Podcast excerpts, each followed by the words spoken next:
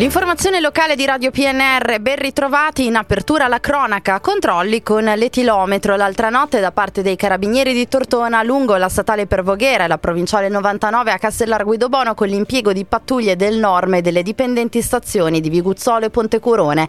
Diverse decine i veicoli e le persone controllate ai fini di prevenire problemi di sicurezza stradale. Tra questi un conducente è stato sanzionato per aver circolato con un'autovettura non sottoposta alla prevista revisione periodica periodica, adempimento importante per verificare l'efficienza dei mezzi ed evitare la circolazione di veicoli che non rispettino standard di sicurezza ed efficienza.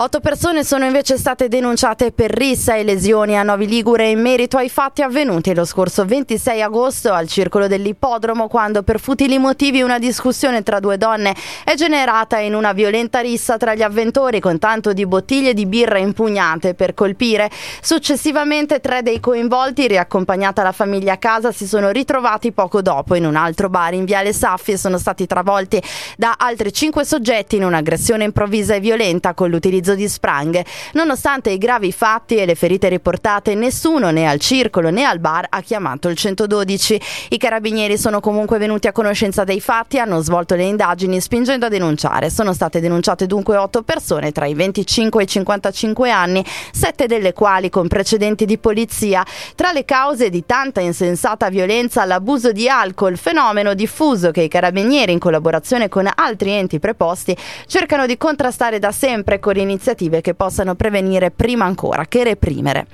E ancora gli agenti della squadra mobile di Alessandria hanno arrestato un uomo da tempo attenzionato dalle forze dell'ordine perché trovato in possesso di circa 540 grammi di cocaina e 180 grammi di hashish.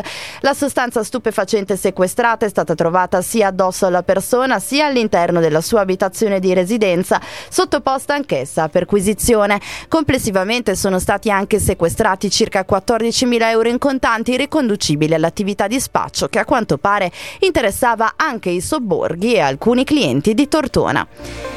Infine la cultura e i comuni di Novi Ligure e Serravalle Scrivia hanno organizzato una serie di eventi culturali in collaborazione con Israel Ampi e istituti scolastici cittadini. Alle 18 di oggi a Novi, presso la sala conferenze della Biblioteca Civica, si tiene la presentazione di Aggiustare l'Universo, romanzo di Raffaella Romagnolo, ambientato nell'ottobre 1945.